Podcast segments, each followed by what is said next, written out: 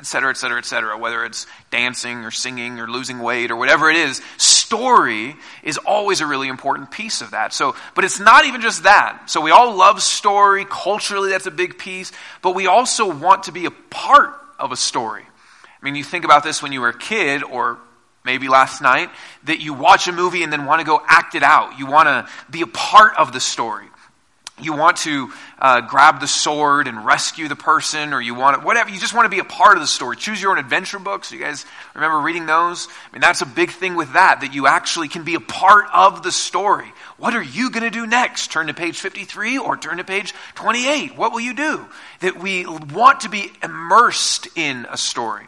And that might not necessarily be the language that you think of, but we all want to be a part of something bigger, which is another way to say that we want to be a part of a story. We want to be a part of something that is a grand narrative that explains life, that adds that explains all the different pieces of life. I mean, if you think about a story, it's what's the beginning? What, what are we here for? What's happening? What's going on? And what's wrong? And what are the problems? And what will fix it? And, and what will fixed look like? I mean, I mean, those are all the different components of story that we live with. You can call that a worldview, you can call it a paradigm, you can call it whatever you want, but it's, it's a story that we all want to live in and be a part of and engage in. And how you define what the story is explains life. I mean, what you think the story that we live in is defines really life for you. It defines what you think is wrong and how you'll fix it and what you should be doing. And I mean, we are, we're characters bound by the story that, that we believe. Um, and the problem is sometimes we, we live the wrong story. So um, maybe a couple months ago, I went to go see a movie it was that Tom Cruise like go back in time movie thing. You know that one? Okay, pretty pretty good movie. Um, Tom Cruise is on all these weird, wacky movies.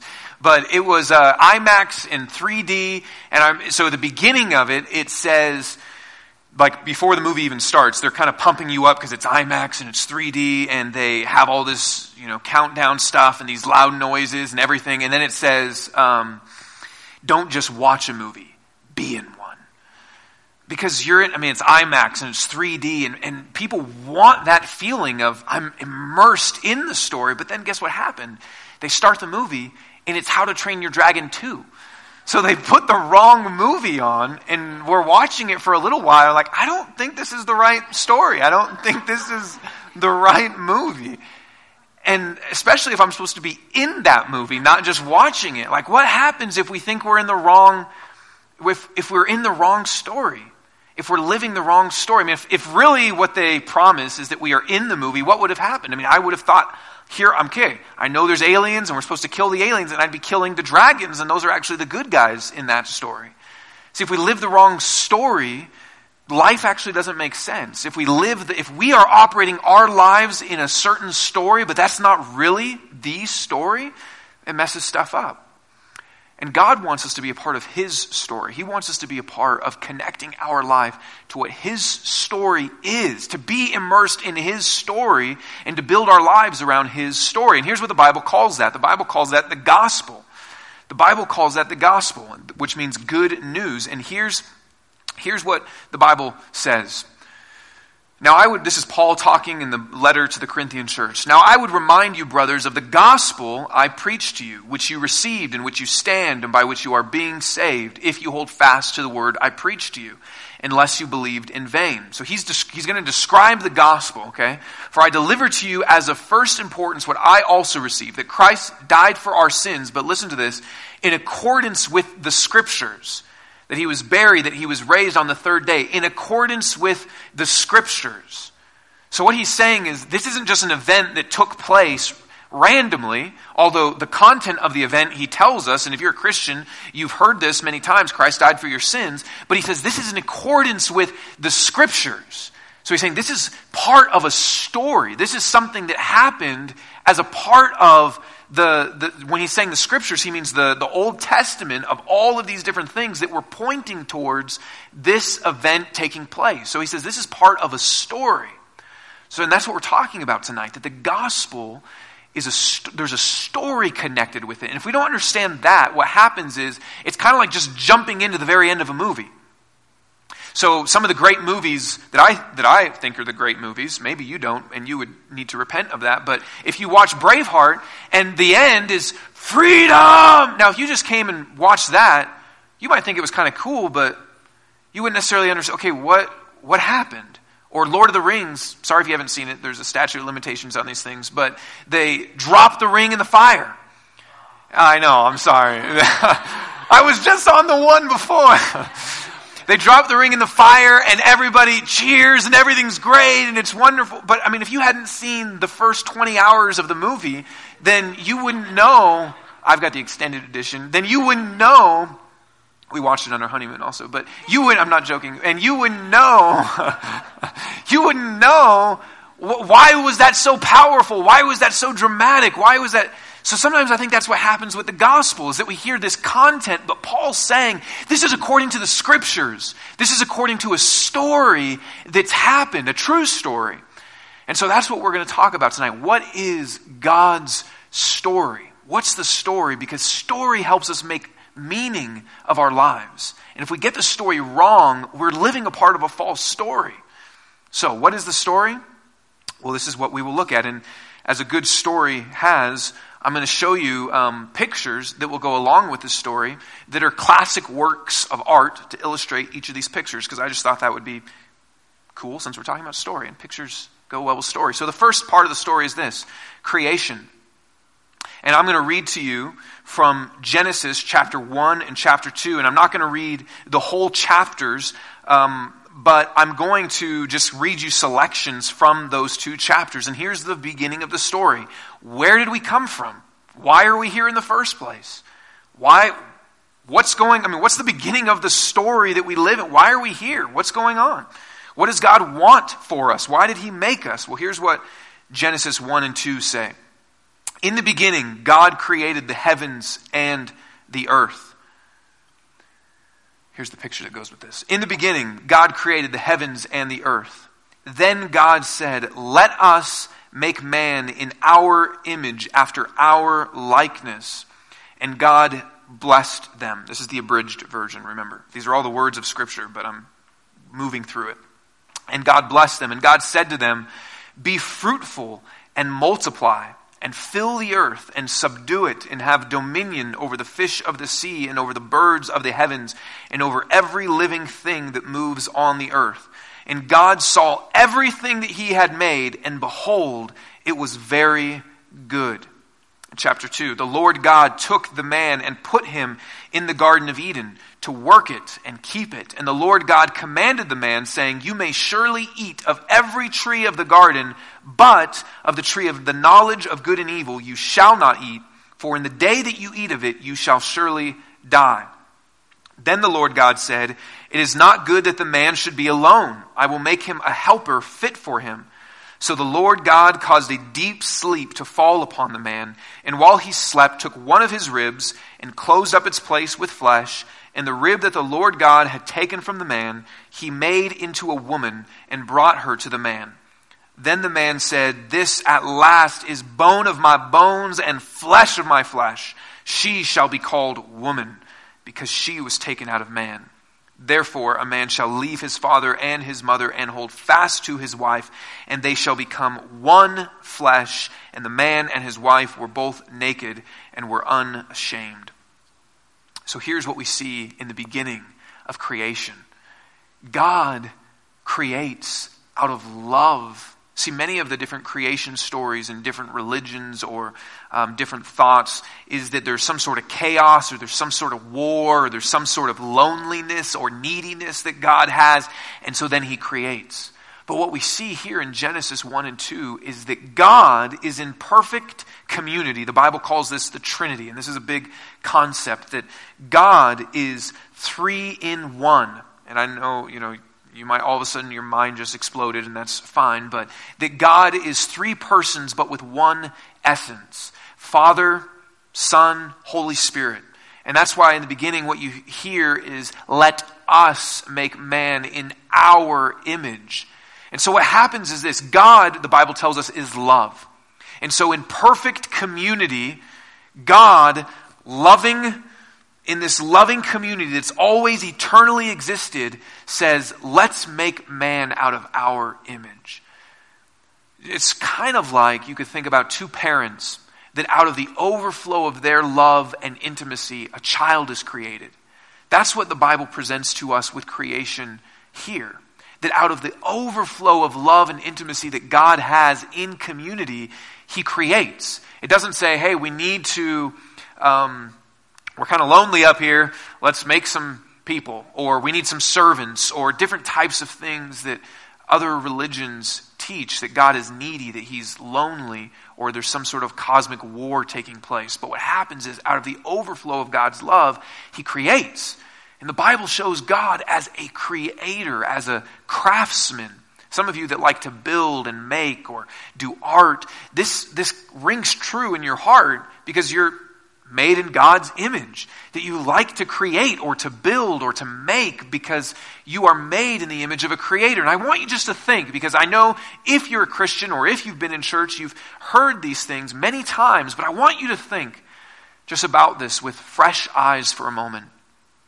That God creates. And think about the beauty, the wonder, the amazement of creation. Think about the fact that there are flowers and maybe that doesn't seem that exciting to you, but think about a flower. It's beautiful. People look at it and it's beauty. But it's not just beautiful, it smells good. I mean, think about why. I mean, God could have just made everything very mechanical and very functional, but He, he creates with beauty and, and He creates food that tastes good. And He gives us as humans taste buds. I mean, think about if we just lived in this world naturally, mechanical, mechanicalistically, and just kind of went through life, we need sustenance. we don't have to have taste buds. We could just be cars that have gasoline go into us and move right along. But God designed us with taste buds to experience, I mean, biting into a peach and having flavor just burst in your mouth. I mean, God is crafting this world in love. Think about the fact that however this is, I mean, the, the laws of nature and sound waves combine so that metal being touched and things being stretched and then punched create sound that we find emotionally moving. Either to charge us up for a workout or to help us when we're sad or i mean that all of these sound waves and things combine in such a way that hit us emotionally. I mean just all of this stuff if you think of it it's very man the world was created with love was created with creativity was created with expression just all and then god makes humans. And i've never met a parent that had a first child at least that didn't look at the baby and say, This is a miracle of life, that life exists. And then humans that have song and emotions and intellect and connection. And I mean, this is what God made. It's beautiful. And God says over and over and over again, we didn't read all the different instances, I just read you the summary one, but over and over and over again, He says, It's good. It's good. It's good. It's very good. I mean, if you've ever made something, sometimes you make something and you're a little bit of ashamed of it because it's like, uh, that looks like a preschooler made it.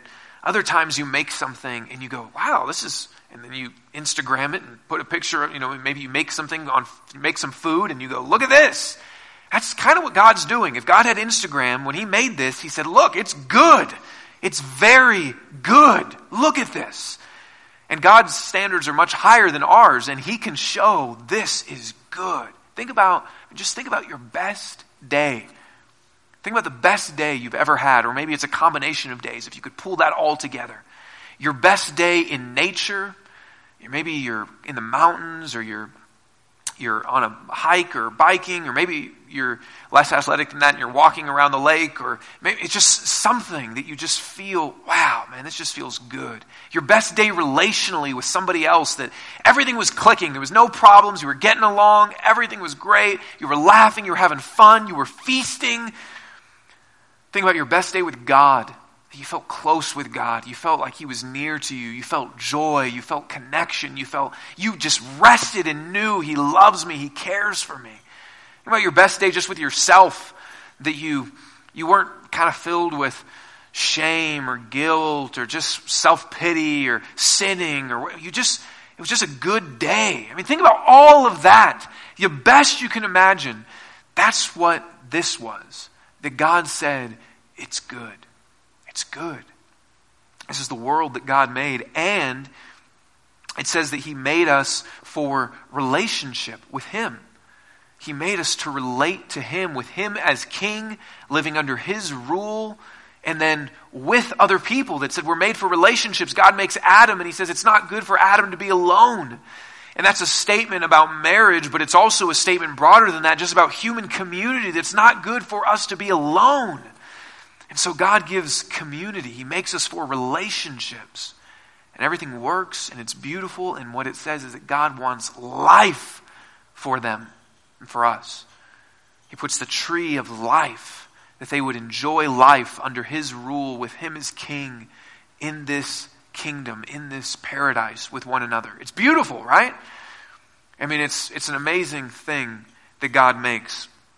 We live in creation with Him as King following his purposes and the commission that he's given to us. C.S. Lewis says if we look around this world and we have a desire and a longing in our heart for nothing that this world can satisfy, that must mean we're built for another world. If we've got all these longings and these desires in our hearts that never seem to be totally satisfied here, that shows, it points to the fact that we're made for another world. It's this world, the original world, the created world. Interestingly, you know the word recreation. I mean, that means recreate. That when we try to experience recreation, we're trying to tap into this recreated experience of this, of everything being good, where we are made in God's image to reflect Him, to show Him, to show how good He is, that's what we were made for.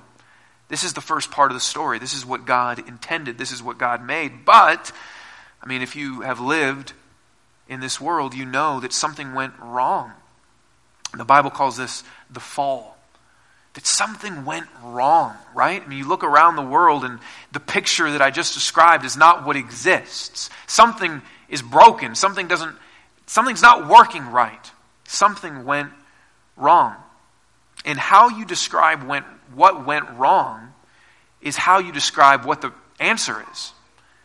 If you look at the world, and everybody looks at the world and knows something's wrong with the world, how you describe what the problem is, is how you describe what the solution, therefore, is. And again, if we're living as a part of another story, we don't understand what's actually wrong. And the Bible gives us a different picture than what we commonly hear of what's wrong. I mean, mainly what people think right now here's what's wrong with the world. I'm just not happy. And so the solution then is I need to get happy. Or here's what's wrong with the world is, man, I just, it's low self esteem and it's low self image and it's low self love and low self confidence. And so the answer is we need more of that. How you look at what's wrong points you towards what the answer is. And the Bible presents a picture of something gone terribly wrong where this beautiful kingdom that God has set up and established is now broken. It's now marked by death. God puts the tree of life in the middle of the garden and creates and gives life and breathes life. And instead, now there's death. And so, this is what the Bible says has happened. And I'll read to you, children, cover your eyes, but I will read to you um, I will read to you Genesis 3 in full, and here is what happens. Here's what went wrong. Now, the serpent, that's the devil, was more crafty than any other beast of the field that the Lord God had made. He said to the woman, Did God actually say, You shall not eat of any tree in the garden? And the woman said to the serpent, We may eat of the fruit of the trees in the garden, but God said, You shall not eat of the fruit of the tree that is in the midst of the garden, neither shall you touch it lest you die. But the serpent said to the woman, You will not surely die. He's calling God a liar. For God knows that when you eat of it, your eyes will be opened and you will be like God, knowing good and evil. So when the woman saw that the tree was good for food, that it was a delight to the eyes, and that the tree was to be desired to make one wise, she took of its fruit and ate. And she also gave some to her husband who was with her, and he ate. Then the eyes of both were opened, and they knew that they were naked. And they sewed fig leaves together and made themselves loincloths. And they heard the sound of the Lord God walking in the garden in the cool of the day. And the man and his wife hid themselves from the presence of the Lord God among the trees of the garden. But the Lord God called to the man and said to him, Where are you? And he said, I heard the sound of you in the garden, and I was afraid because I was naked and I hid myself. He said, Who told you that you were naked? Have you eaten of the tree of which I commanded you not to eat? The man said, The woman who you gave to be with me. She gave me fruit of the tree, and I ate. Then the Lord God said to the woman, What is this that you have done? The woman said, The serpent deceived me, and I ate. The Lord God said to the serpent, Because you have done this, cursed are you above all livestock and above all beasts of the field. On your belly you shall go, and dust you shall eat all the days of your life. I will put enmity between you and the woman, and between your offspring and her offspring. He shall bruise your head, and you shall bruise his heel. To the woman he said, I will surely multiply your pain in childbearing. In pain you shall bring forth children. Your desire shall be for your husband, and he shall rule over you. And to Adam he said, Because you have listened to the voice of your wife and have eaten of the tree of which I commanded you, you shall not eat of it. Cursed is the ground because of you. In pain you shall eat of it all the days of your life.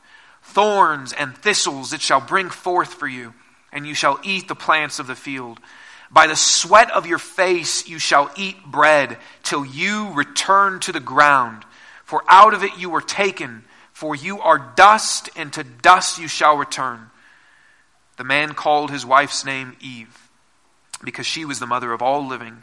And the Lord God made for Adam and for his wife garments of skins and clothed them. Then the Lord God said, Behold, the man has become like one of us in knowing good and evil. Now, lest he reach out his hand and take also of the tree of life and eat and live forever. Therefore, the Lord God sent him out from the Garden of Eden to work the ground from which he was taken. He drove out the man, and at the east of the Garden of Eden, he placed a cherubim and a flaming sword that turned every way to guard the way to the tree of life. Horrible. Horrible. It's the disruption of everything that God made. What you see is that God said, If you disobey me, if you eat of this tree, instead of having life, you will have death. And what we see play out in Genesis 3 is death in all of the four areas that previously there was life. So there's death now that enters into relationship with God, where man and woman were designed to experience God as king, loving him, trusting him, enjoying him. Now what happens is they run and hide from him. There's a fear in between them. There's a hostility with them and God. They, Adam even blames God and says, It's the woman that you gave me. It's, you, it's your woman that you put here. And they hide from him. They doubt his character. They doubt his goodness. They believe the lies of the snake that says, You won't die. You won't experience death. Be wise. God's holding out on you. Ever since that day, that is what we experience. We experience a death, a hostility in our relationship with God that looks like either an outright rejection of God, just doing whatever you want. It can look like ignoring God, which just says, yeah, maybe, maybe he's there, but I'm just going to kind of live my life. Sometimes people do this by actually living very good lives they live very good lives and they do very good things. And, and people go, well, God would never send me to hell because I'm living such a good life. But God has not just asked you to live a good life, He's asked you to be in relationship with Him. If you had parents and you said, you know, I'm just going to live a very good life, but I'm completely rejecting my parents, completely ignoring my parents, they wouldn't say, oh, that warms my heart. At least you're living a good life. No, they would say, You've rejected me, you've ignored me. Or sometimes we do this by dismissing God, which I think often happens by having an intellectual assent that there is a God, but He's never a central part of our life. We would say, Yes, of course, there's a God, but He's not important to our life in any way. He's just kind of dismissed. And this is what happens with Adam and Eve that death enters into their relationship with God. Instead of him being the one they love and enjoy, he's now this person they're in hostility with. we experience that. You experience that. I experience that. It's part of death. And, and likewise, we experience death just in, internally that what happens is that God made them to be naked and unashamed. He made them to enjoy Him, to enjoy one another. And what happens is, is the security of the relationship with God leaves. All of a sudden, there's fear and there's shame and there's I'm hiding and I'm, I feel like I'm naked and well, I am naked and I mean just all of this. I'm, I need to hide. And so, ever since that moment, what has happened is that because our security, our, our being under God, has been abandoned, we seek that in other things. So, this is where in our life, whether it's relationships or work or our possessions or family or whatever it might be, we seek those things to add the value to our life, to add the significance to our life, to add the worth to our life, to add the sense of clothedness to our life. That we seek other things to replace what God was supposed to provide that we look to other things to give what only God can give. And likewise, it also ends up affecting our social relationships. What you see with Adam and Eve is that originally they're created, and Adam sings this song, Bone of my bones, flesh of my flesh, and they're one, and they're unashamed with one another, and they're naked with one another, and they're totally accepting of one another, and it's beautiful, it's unity. And now what happens in the world today? that you have racism, that you have classism, that you have prejudice, that you have sexism, that you have people battling against one another. Instead of unity, now division is created. Instead of people experiencing a oneness because there's a common God that they're all under, think about, you know, I, I remember last year with the playoffs and United in Orange, which says this bring, because of the Broncos, everybody is brought together. Well, that's what it was supposed to be that what, not the Broncos, well, maybe that too, but what brings everybody together, what brings everybody together is the one God, the one King. And so we unite around Him. But when that God has been removed from our lives, we set ourselves up as King. I am King. And this person sets themselves up as king. I am king. And so the kingdoms battle, and the races battle, and the sexes battle, and the countries battle, and it creates division instead of unity. That God created human relationships to experience a oneness and a unity, and everybody longs for that now. But instead, it's broken. And what happens is the hiding and the shame. So they hide and they cover themselves up, and we experience this all the time whenever we hide from one another. Not in hide and seek, but you know, people talk about wearing a mask and not letting people really see who you are the experience, you know, we all have this dual experience where we want, we really want people to know us, and yet at the same time, that's a scary thing to be known because we're now experiencing shame instead of this freedom. We're now trying to cover ourselves up and hide, which leads sometimes to just a, a braggadocious pride, trying to hide behind our our, our arrogance, and sometimes it leads to a loneliness because we retreat from really letting people know us and see us. See, all of this creates death socially and in the world. God says the ground is cursed.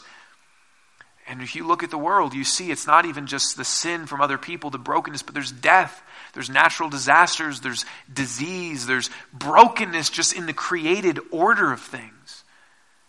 Death has entered into every single sphere of life, whether it's between us and God, internally in our own hearts, relationships with others, and the world itself. It all has death now, which is what God said would happen. That if we live life with Him not as King, that the world is now broken, that it's fallen, that there's death. That our life in this world now is composed of sin and suffering that we all sin against one another and others sin against us. We all experience suffering. whether physically or emotionally or mentally, and we cause suffering for others. So, this is the world we now live in where everything is marked by death. Everything. Though creation still has some of its goodness that we can see, it's been totally, it's been tainted, every part of it, by death. And we all long for something better. That's why every election year, that's why causes, that's why we all know this isn't right and we want someone to fix it. Most great stories have some sort of narrative that follows this that something is good, then something goes horribly wrong, and people want to see something change it. And that's what we long for. We long for two things we long for change and justice. We long for things to be different, but we also long for the, the wrongs to be righted, for the evils that people have done, for there to be justice.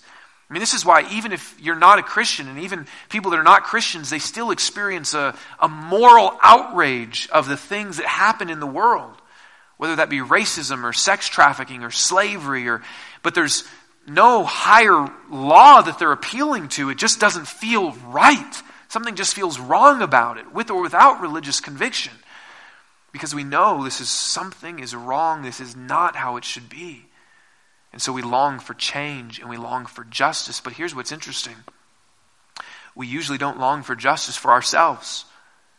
We usually kind of view that as something out there that justice should be given to those people and those circumstances and those groups, but not for us. We want justice. There's things wrong, but not with us.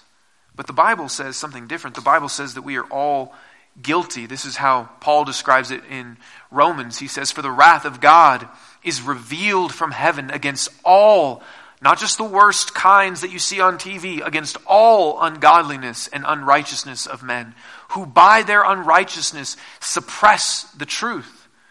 For what can be known about God is plain to them because God has shown it to them. For his invisible attributes, namely his eternal power and divine nature, have been clearly perceived ever since the creation of the world. It says, ever since God created the world, people can know things about him by seeing the world that we live in and the things that have been made. So they are without excuse, for although they knew God, they did not honor him as God or give thanks to him, but they became futile in their thinking, and their foolish hearts were darkened. Claiming to be wise, they became fools and exchanged the glory of the immortal God for images resembling mortal man and birds and animals and creeping things. What this says is this that God makes the world and people should be able to know not everything about Him, but a lot about Him by seeing the world, and yet we suppress the truth. We say, Yes, I know that there's a God, but we don't honor Him as God. We don't live our life with Him as God. We don't thank Him as God. We say, yes, there's a God, and this is very interesting that Paul says this a long, long time ago because that's still what happens today is most people say, yes, there's a God, but they don't live their life with God at the center. Instead, what happens is this. They claim to be wise, but they exchange the glory of God for images. This is idols. They set up different idols for different things. And we don't do this today with statues, but we do this today making idols of other things our image, our body, our work, our success, our family, our spouses, whatever it might be, that we set up other things. The glory should be God's. We should honor God and thank God and build our life around God. But instead, what happens is we set up other things as God. It's all part of death. And so God has wrath against these things, judgment against these things. So we want justice. We cry out for justice, but usually not for ourselves for those people. But God hates all of this. He hates it because it's a rejection of what He's made. It's a rejection of the life that He intends. It's a rejection of his, everything good that He is desiring for us. It damages His creation, it damages His world, it damages all of this. So God has wrath against us and the world. So, what hope? Do we have? What solution do we have? Is there anything that will fix it? Is there anything that can make things right? The first two chapters show God creating the world and it's beautiful. The next chapter shows everything broken. And then the effects of that continue to spill out onto the pages of the Bible and into our lives. And if you look at those four different categories of death in our relationship with God, death internally, death with others, and death in the world, I know that all of us have been affected by all of those things to varying degrees at different times. So, what hope do we have today? But what hope is there in the story? We long for a Savior. And the very first thing that God promised is what I read in Genesis. As God is giving them a curse, He also says, But what's going to happen, snake, devil, is that there's going to be enmity between you and the woman. That there's going to be someone that comes from the seed of a woman that will one day be bruised in his heel, but he will ultimately crush the head of the snake. So there's this initial promise that is made. There's this initial hope that is given. And then we come to a man named Abraham. And what God says to Abraham, he comes to Abraham and he tells him in Genesis 17, I will make you exceedingly fruitful, and I will make you into nations, and kings shall come from you. And I will establish my covenant between me and you and your offspring after you throughout their generations for an everlasting covenant to be God to you and to your offspring after you. And I will give to you and to your offspring after you the land of your sojournings, all the land of Canaan for an everlasting possession, possession, and I will be their God. So this promise that he gives to Eve about the offspring and, and blessing coming through that begins to get explained more and more and more, and more elements added to it throughout the Bible. And the first that we get a clearer picture is with Abraham that God tells him, I'm going to, from you, there's going to be a kingdom that comes. From you, there's going to be an offspring that comes. I'm going to make a covenant with you that you will be my people and I will be your God. And there will be blessing and kingdom and life that will come through you. This is kind of the first snapshot of the promise getting extended. Maybe, maybe there's some hope. Maybe there's some redemption that will happen. God enters into the scene and says, It's not all curse. It's not all broken. There's going to be something I'm going to do. A covenant I will make, a kingdom that will come. And then, after that, this keeps getting fleshed out more and more. You know Moses. You guys have seen Moses. He's holding some commandments there. What else do you hold like that? And what happens with Moses is that God starts to give the law for these people of what does this people that will come, this people that he says he will make a covenant with, how, how will they be governed? What will it be like?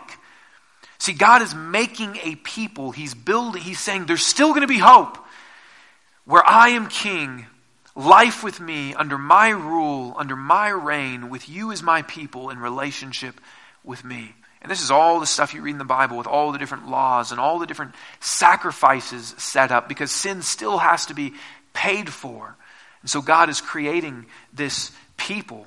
But then they ask for a king. God didn't give them a king, He gave them prophets and He gave them people to rule, but not a king. But the people ask for a king. And God says, I will give you a king, but one day I'll even give you a better king. I'll give you a better king where I am king. And all these different, this is showing a picture of a man named Jesse, who is the father of David, and then all the different kings of Israel that came from him in the family tree. All of these different kings where people are sort of experiencing God's kingdom, but time and time and time again, they go back to the ways of death. They reject God. They do their own thing. They dismiss God. They set up false gods. They, they never get it right. All of the things that God sets up are just a shadow. He's always promising something out there that I will bring. There will be a Savior, a Messiah. And then throughout the Bible, the prophets begin to speak and they promise that one day there will be a Savior. This is a representation of the prophet Isaiah. And here's, this is throughout the Bible that the prophets call the people to live in God's way of life instead of death.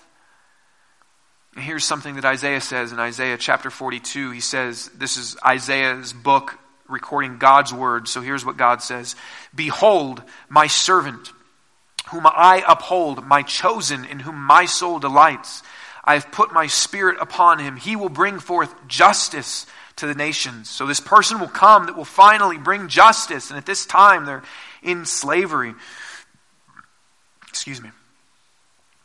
He will bring justice to the nations. He will not cry aloud or lift up his voice or make it heard in the street. A bruised reed he will not break. In a faintly burning wick he will not quench. That's to say, there's going to be a gentleness about this person, even though he will bring justice. He will faithfully bring forth justice. He will not grow faint or be discouraged till he has established justice in the earth. And the coastlands wait for his law. So there's all these promises over and over and over and over again, more and more fleshed out that there will be this king, there will be this savior, things will get set right. It's not hopeless. There will be one that comes that sets things back where God is king and we are in his kingdom and we are his people experiencing life. He will bring that. And then, in the Old Testament, there's all these prophets and then you get to the last book, and then there's 400 years of silence and slavery. That we get to the time of Jesus, and during that time, God's people, Israel, the Jews, are in captivity once again. They're enslaved once again, experiencing death once again. But then Jesus shows up on the scene. Jesus shows up, and what Jesus says is this Jesus came into Galilee proclaiming the gospel, the good news, the gospel of God, and saying, The time is fulfilled, and the kingdom of God is at hand. Repent and believe the gospel. So Jesus shows up. He shows up and he says, I'm the king. The time is fulfilled. Everything you've been waiting for, the kingdom is now here. Everything that centuries, thousands of years that we've been longing for, I'm here. And many people do not believe him. Many people doubt him. Many people reject him, partially because they are envisioning this Messiah that would come and wipe everybody out. They're envisioning this king that would come and destroy, that would bring justice, because just like you and I, they miss the bigger problem. The biggest problem was not the Romans that had them enslaved. The biggest problem that he would come to defeat is our sin, our hearts. It's the spiritual problems that we carry inside. And so they expect him to be riding on a horse, slaughtering everybody, but instead he comes saying, Repent. Repent. And he comes and he starts to do things that break life into every area. That where there's death, Instead, Jesus begins to bring healing. So he reverses the death that we see expressed in disease and decay, the death even in nature where there's storms and Jesus can calm them, the death where people experience shame and hurt, and, and Jesus says, I forgive you. Life, life, life. He brings people together that normally wouldn't be together. He brings life. Jesus says himself, I come to bring life and life abundantly. So Jesus shows up on the scene, and what starts to happen is there's these signs that he is the king, that the kingdom is coming. Finally, God's rule, God's reign, where we can be God's people. It's happening. It's happening. And Jesus preaches and he teaches and he tells people to repent.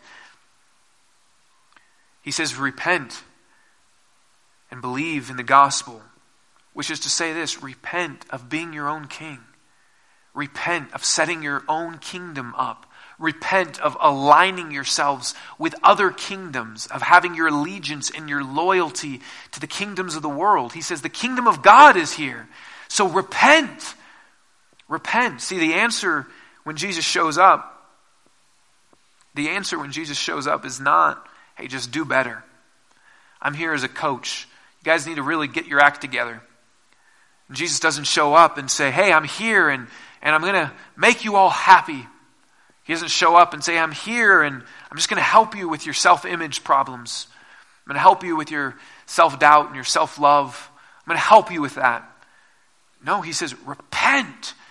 Repent. Change from you being the king to me being the king. Change from you aligning yourself with all the false kingdoms of this world and join life with me as your king in relationship with me and be my people. And that's the call that he gives. He calls people to repentance. And that's today what it means that if, if you don't know God, if you don't know Jesus, the call is not just to do better and to try harder or that just to hear even God loves you and God thinks you're awesome. It's repent and see God as King. Repent and join God's kingdom through Jesus. So, this is the call that Jesus gives. And then it reaches the climax of all of the story. How is Jesus going to deal with the curse? Because remember, God has cursed man and woman, and there is death. How is Jesus going to deal with death? It's great to tell people to repent, but we are cursed.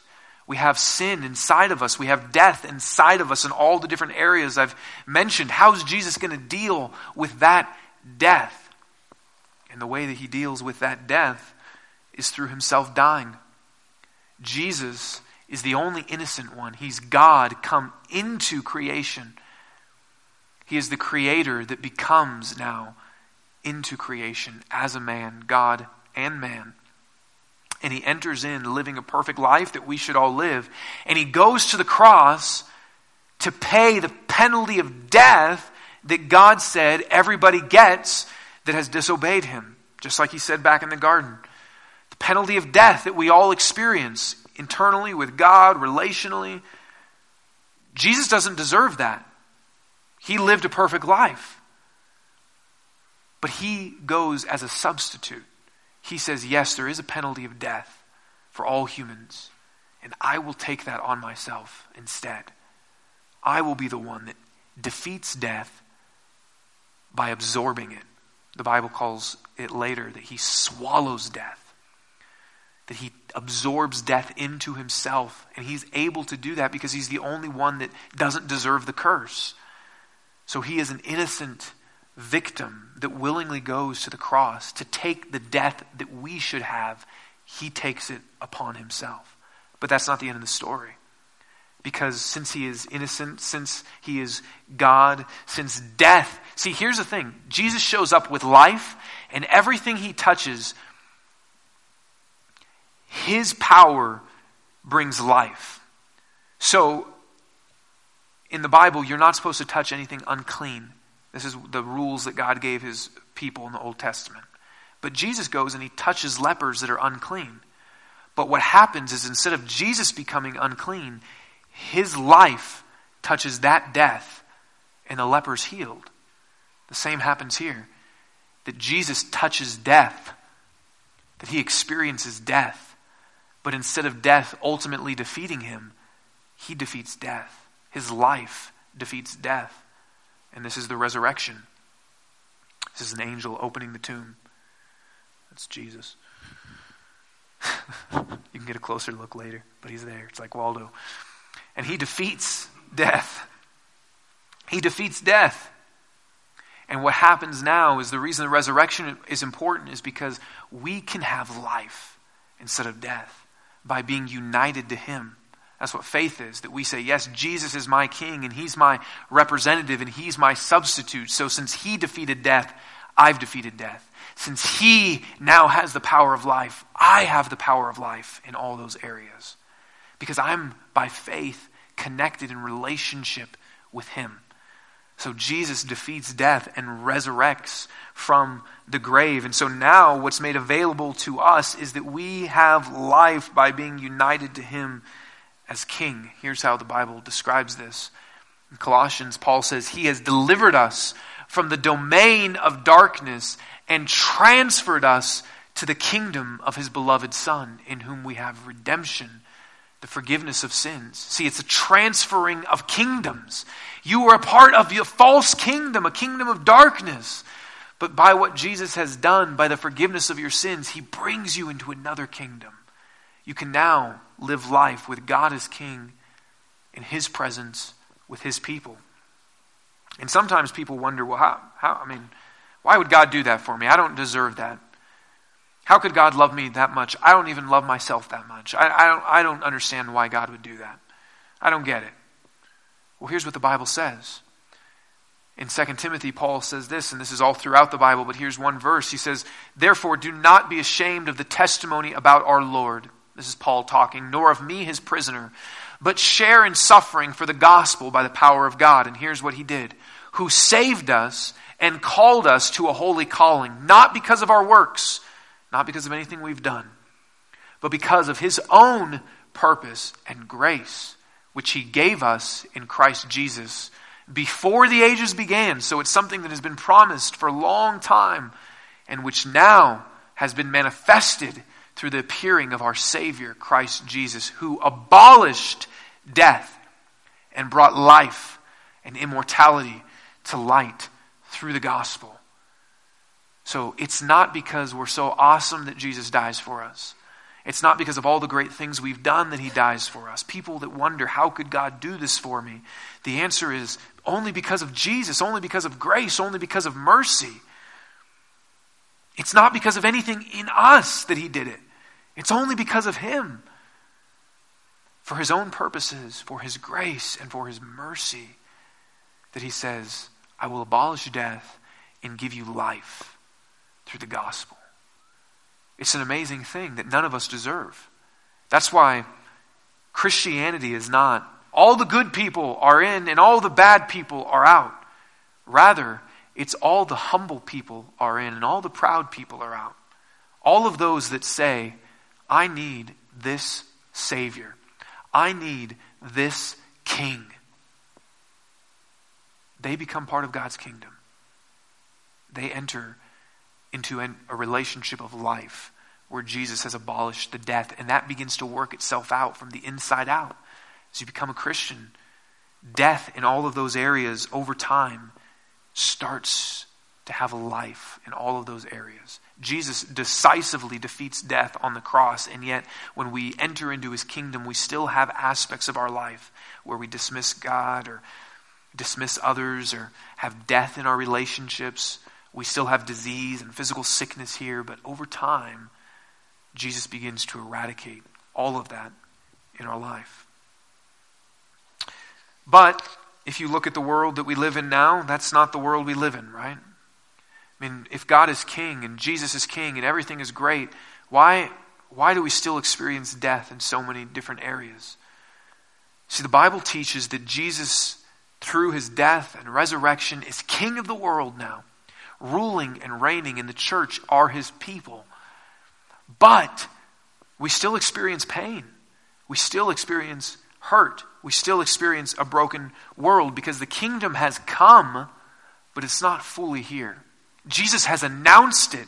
He's won the victory, but it hasn't fully taken over into our lives personally or into the whole scope of the world. This is why the Bible teaches that one day Jesus will return and finish completely what he started. He waits because there's still so many people that he wants to give a chance to repent, to see him as king, to be a part of his kingdom. And so he is patient and he waits. Jesus is king, ruling and reigning, but one day he will come to restore everything back to how he originally intended it to be one day in full.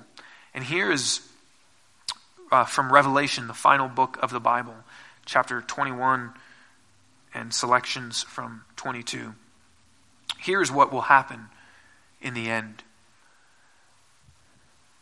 This is John, one of Jesus' closest friends, an apostle that's given this vision from Jesus of what will happen. Then I saw a new heaven and a new earth. For the first heaven and the first earth had passed away, and the sea was no more. And I saw the holy city, New Jerusalem, coming down out of heaven from God, prepared as a bride adorned for her husband. And I heard a loud voice from the throne saying, Behold, the dwelling place of God is with man.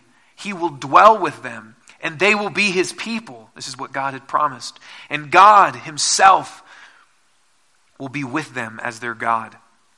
And listen to this He will wipe away every tear from their eyes, and death, shall be no more. That was the curse given. And one day, death shall be no more. Neither shall there be mourning, nor crying, nor pain any more, for the former things have passed away. And he who was seated on the throne, this is Jesus, said, Behold, I am making all things new. And he said, Write this down, for these words are trustworthy and true. And he said to me, It is done. I am the Alpha and the Omega, the beginning and the end. To the thirsty, I will give from the spring of the water of life without payment. That's grace. The one who conquers will have this heritage, and I will be his God, and he will be my son. But as for the cowardly, the faithless, the detestable, as for murderers, the sexually immoral, sorcerers, idolaters, and all liars, their portion will be in the lake that burns with fire and sulfur, which is the second death. That's both an announcement of judgment, but it's also giving us hope that guess what? All of the sin that we experience that won't be present in this world. Then came one of the seven angels who had seven bowls full of the seven last plagues and spoke to me, saying, Come, I will show you the bride. This is the church, the wife of the Lamb. And he carried me away in the Spirit to a great high mountain and showed me the holy city, Jerusalem, coming down out of heaven from God, having the glory of God, its radiance like a most rare jewel, like a jasper, clear as crystal. And I saw no temple in the city, for its temple is the Lord God, the Almighty, and the Lamb. The temple is where God is present. And so he's saying we don't need a temple because God is present. And the city has no need of sun or moon to shine on it, for the glory of God gives it light, and its lamp is the Lamb. By its light will the nations walk, and the kings of the earth will bring their glory into it, and its gates will never be shut by day, and there will be no night there. They will bring into it the glory and honor of the nations, but nothing unclean will ever enter it, nor anyone who does what is detestable or false, but only those who are written in the Lamb's book of life. Then the angel showed me the river of the water of life, bright as crystal, flowing from the throne of God and of the Lamb through the middle of the street of the city. Also, on either side of the river, the tree of life, back from Genesis, with its twelve kinds of fruit, yielding its fruit each month. The leaves of the trees were for the healing of the nations. No longer will anything be accursed, but the throne of God and of the Lamb will be in it, and his servants will worship him. They will see his face, and his name will be on their foreheads, and night will be no more. They will, know, they will need no light of lamp or sun, for the Lord God will be their light, and they will reign forever and ever. That's finally the restoration back to what God intended, where there is life, where He is King, where, he is, where we are His people, where there's a city, where there's joy, where there's festivity, where there's eating, where there's no more pain, there's no more disease. There's no more hurt. There's no more sickness. There's no more gossiping and slandering. There's no more relational tension. There's no more self image issues. There's no more guilt. There's no more hiding. There's no more wondering if God loves us. There's no, there's no more any of that. It's every tear wiped away, all sorrow removed. God in the middle, dwelling with his people. So glorious that there's no need of sun this is what is coming. And this is, and I'm telling you, put your hope in that kingdom, not in this one. So many people are trying to build this here, now, trying to recreate the garden instead of longing and waiting and living as if this is the kingdom that we belong to. And if you're a Christian, this is the kingdom that you belong to. You do not belong to the kingdom of this world.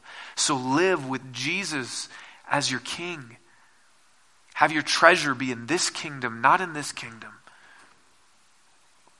And so the message for us today is the same as what Jesus said it's repent and know that Jesus is the king. know that Jesus is the source of life. Is this the story that you're living? God is king, dwelling with him, us as his people. Is this the story that you're living?